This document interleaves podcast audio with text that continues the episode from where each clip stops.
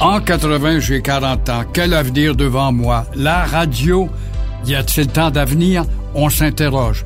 On a peur. Les compétiteurs vont arriver. Des nouveaux joueurs. La radio est reine et maîtresse avec la musique. Mais la musique va venir jouer un tour à la radio.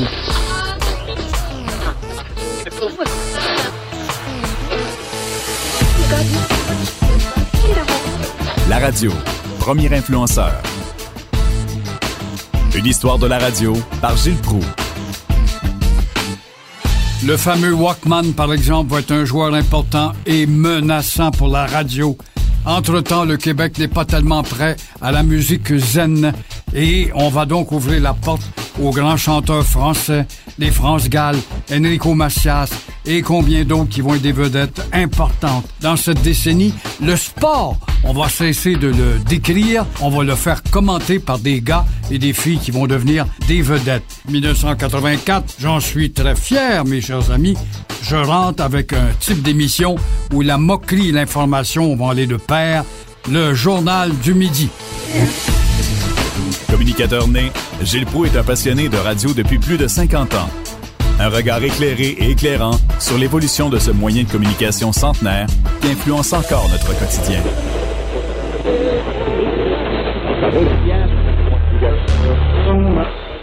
Au chapitre des actualités, bien sûr, la politique est toujours très présente puisque René Lévesque nous convoque au premier référendum où il perdra à 40 contre 60 pour le non. Mais on voit Ottawa et Trudeau cyniquement promettre des changements à tous ceux qui auront voté non et le Québec se fera jouer un tour en rapissant carrément dans ses pouvoirs. Mars 84, une bombe. C'est le début de la guerre des ondes entre CKC et CGMS. Paul-Émile Bond, celui qui, 15 ans auparavant, avait remonté la cote de CKC, quitte cette station et retourne au bercail. Normand Beauchamp et lui seront respectivement président et vice-président. Radio Mutuelle Inc. va. Et Paul-Émile Bond, l'ancien de CKC ou de CGMS, qui revient à CGMS, fait appel à son directeur des émissions à CKC, Rénal Brière. Ce trio va menacer les habitudes et ceux qui étaient assis sur leur suprématie d'auditoire. Pierre Trudel, une vedette à CKC, passe à CJMS pour venir commenter le sport et non pas seulement faire des descriptions de matchs d'hockey. Richard Desmarais, un reporter en vue également, va refuser de venir à CGMS alors qu'il était recherché par le nouveau concurrent. Et on parle beaucoup de nouveaux sons, de l'inquiétude d'une jeunesse qui échappe à la radio. On compte sur l'automobiliste qui euh, est de plus en plus dans les congestions. Voilà que General Motors, Ford et Chrysler, au dire des gens du milieu, proposent depuis des modèles 1984 de ces autos une radio AM stéréo en option de luxe pour leurs clients. Tout ça, c'est pour essayer de ne pas perdre de vue nombre d'auditeurs et surtout la jeunesse qui nous échappe.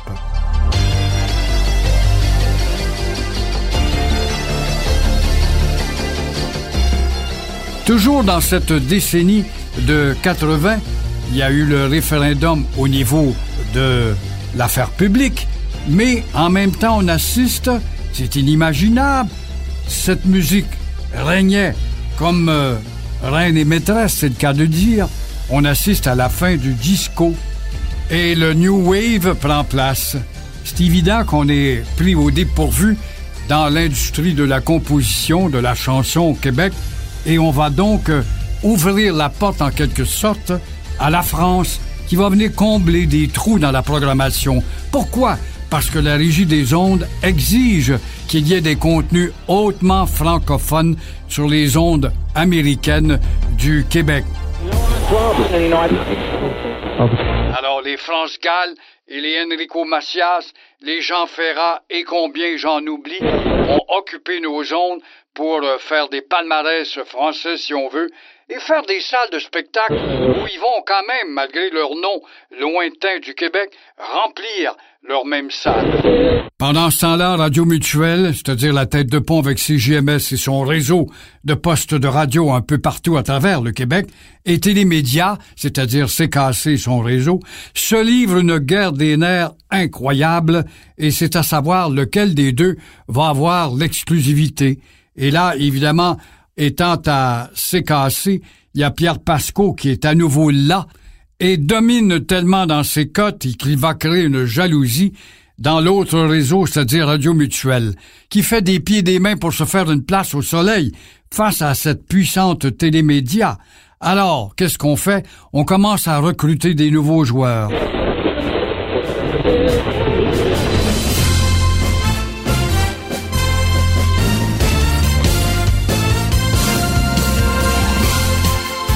Et voilà qu'en juin 1984, je quitte C'est où je suis commentateur et CKVL où je suis reporter pour être appelé par Paul-Émile Bond à CJMS.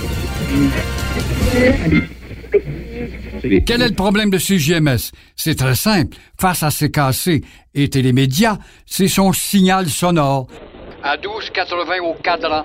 Celui-ci est apparemment beaucoup plus faible que ne peut l'être à 730 au cadran AM. CKC a hérité d'un signal privilégié, étant donné que c'est une radio qui est apparue dans tous les débuts, en 1922, de la radiodiffusion, alors que CGMS date de 1954.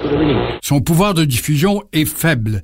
Alors je vais donc hériter avec le temps d'une émission incroyablement bruyante, mais qui au début va avoir de la difficulté en dardant dans la programmation de Pierre Pasco, qui est le roi et maître, avec plus de 200 000 auditeurs.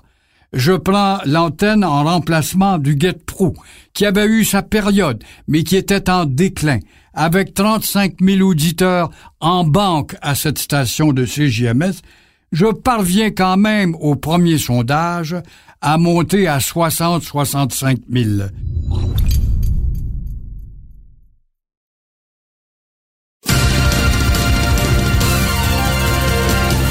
Je crée donc avec ce journal du midi un nouveau style de radio. C'est humblement que je vous dis cela, mais qui va atteindre un succès ineffaçable, en ce sens que l'animation prodiguée en est une de moquerie et en même temps de sérieux. Histoire, voyage, caricature, moquerie, bagarre. Tout cet ensemble attire donc différents auditeurs qui ne seraient pas intéressés qu'aux choses sérieuses. Alors pour réussir, c'est un peu ce que j'avais compris, il fallait être drôle et en même temps renseignant. Si vous n'êtes que renseignant, vous risquez de perdre des auditeurs. Si vous n'êtes que drôle, vous risquez de perdre aussi des auditeurs parce que vous ne serez pas crédible. Alors cette sauce-là va donc réussir et je n'ai jamais oublié cette première entrevue que j'ai pu faire dans ma carrière en octobre 1962 à Montmagny. J'ai l'occasion d'interviewer un grand bonhomme où j'étais tout petit gêné devant lui, Jean Béliveau. Voilà que le 18 juin 1984, jour d'appel du général de Gaulle, voyez-vous, je faisais de l'histoire, j'interroge, drôle de coïncidence encore, ce grand bonhomme adulé du Québec, Jean Béliveau. Et la force de cette émission et du journal, à force de frapper chez Pasco et à gruger d'un rapport d'écoute à un autre, je vais finir par le battre et devenir le roi et maître du Midi, mais 24 ans plus tard quand même. Alors, l'originalité du journal du Midi, ce sera de créer des premières. Quelle est cette première? C'est que le journal du Midi va être la première émission de radio à entrer dans une taverne. En fait, c'était une brasserie puisque les femmes venaient juste d'avoir le droit d'entrer dans ces lieux. Alors ça pouvait casser certaines oreilles mais on y traitait des choses qui intéressent le public, puisque il y avait en tout cas une culture politique très forte à cette époque et sportive. On voyait des Pierre Trudel y aller de ses Déclaration à l'emporte-pièce, il n'avait pas peur de critiquer un joueur du Canadien, ce qui était sacré à l'époque où il ne fallait pas faire. Et moi-même, j'étais aux prises avec une concurrence inouïe à l'époque, avec ceux qu'on appelait les grandes gueules, les Louis Champagne qui va rebondir un peu plus tard, les André Arthur, les Pierre Pascot, les Jean Cournoyer, qui sont tous des animateurs opiniâtres. Comment se faire une place au soleil parmi cette compétition plus ou moins appréciée dépendant des antennes et des choix d'animateurs? Alors, ce sera tout un défi et je réussirai le meilleur lors d'un débat lorsque les pompiers de Montréal, faisant du trouble au nom de leurs revendications d'enfants gâtés, perçant des boyaux, euh, habillement des équipements de communication, badigeonnant les camions de pompiers qui nous appartiennent, le président du syndicat, M. Fauvel, me lance un défi en studio en me disant je vais vous prendre dans un débat n'importe quel temps. Je lui dis n'importe quel temps et n'importe où. Alors il choisit Magnan. Nous avons donc une brasserie de 550 places remplie à craquer. Et là, l'électricité est dans l'air, et évidemment, les échanges sont aigres-doux, et on veut même me casser la figure, mais j'ai ma garde prétorienne avec moi, c'est-à-dire ma garde royale de Régis Lévesque, puisque j'étais aussi un ami de la boxe avec quelques-unes de ses vedettes Rien qu'en les voyant dans la salle, on avait déjà calmé les ardeurs, surtout quand on a vu rentrer du haut de ses six pieds quelques Robert Cléroux et son nez grasé. Inutile de vous dire que cette émission remplie d'électricité a amené aussi les radiodiffuseurs à avoir une attention particulière en m'attribuant un prix de la diffusion lorsque on avait jugé que parmi les émissions d'affaires publiques en cette année avait accaparé un auditoire beaucoup plus grand qu'on pouvait le penser.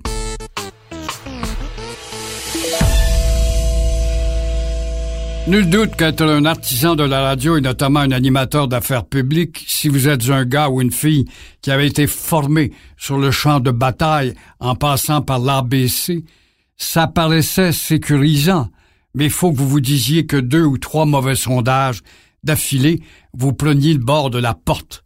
C'est ce qui va faire que les patrons, toujours à la recherche d'un élargissement de l'auditoire, dans leur peur, vont faire appel à des vedettes. Vedettes du cinéma, vedettes de la boxe, vedettes du hockey, vedettes de la cuisine, vedettes de l'industrie des comiques, et je me rappelle aussi du départ de Réaume Rocky Brisebois, un chroniqueur sportif qui n'avait pas peur de l'opinion, qui était directeur des sports à CGMS, va tranquillement pas vite se faire tasser à la faveur de la nouvelle vague d'amener des joueurs d'hockey. Et parmi ceux-là, il y en a un qu'on adulait. Le Québec l'aimait parce qu'il faisait partie de notre identité, notre patrimoine. Il avait le CH calqué sur sa poitrine. Et voilà que, habilement, la direction de CGMS va aller chercher Mario Tremblay, l'unique numéro 14 avec son langage. Je me rappelle de lui avoir même donné des cours d'ajustement d'élocution sur les fautes courantes que trop d'animateurs font.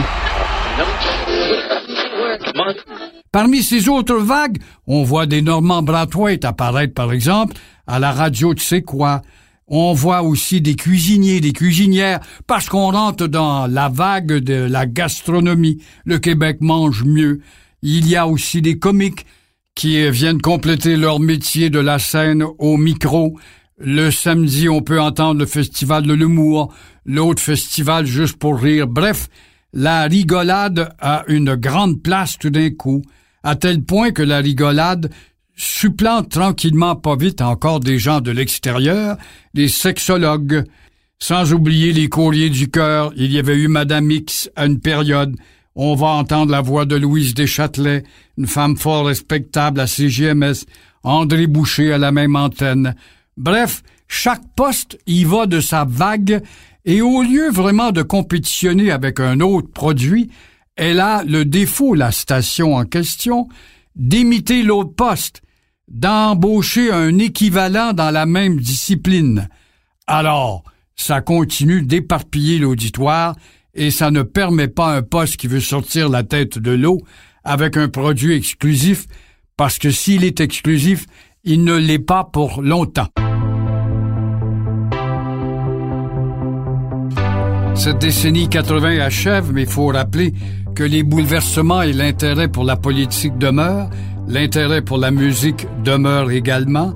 Par exemple, au chapitre musical, on voit le disque traditionnel disparaître, être supplanté par le laser.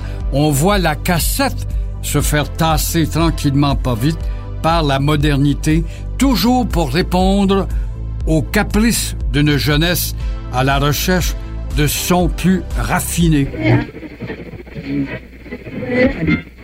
Politiquement, voilà qu'une entente grâce à Robert Bourassa et Brian Mulroney ont réussi à convaincre les premiers ministres du Canada pour attribuer au Québec, après toutes ces batailles constitutionnelles, une espèce de statut particulier, on a appelé ça l'accord du lac Beach, que vont venir bousiller Pierre Elliott Trudeau, qui va sortir de son grenier avec les fils d'araignée dans le visage, et faire peur au monde, et Jean Chrétien, qui a toujours été son servile serviteur, c'est le cas de le dire, et aussi il y aura Elijah Harper, un Indien qu'on avait oublié dans l'entente, Sharon Caster, chef de l'opposition chez les fanatiques, Clyde Wells également à Terre-Neuve pour détruire cet accord qui va carrément knockater Robert Bourassa et aussi Brian Mulroney. Comme vous voyez, on est loin encore une fois de la fin des discussions politiques et surtout constitutionnelles. Dans l'autre décennie, vous le verrez, faudra parler dès le départ d'un événement qui accapare la radio du Québec et le monde entier, ce qu'on a appelé la crise amérindienne, et pour vous prouver également que pour un animateur de radio, l'événement peut l'aider à le propulser au sommet des codes d'écoute. C'était La Radio, premier influenceur par Gilles Proux. Enregistrement Antoine Lamar dans l'environnement spkr.studio. Contenu historique Gilles Proux. Montage et réalisation, Fred Rio. Production Cube Radio.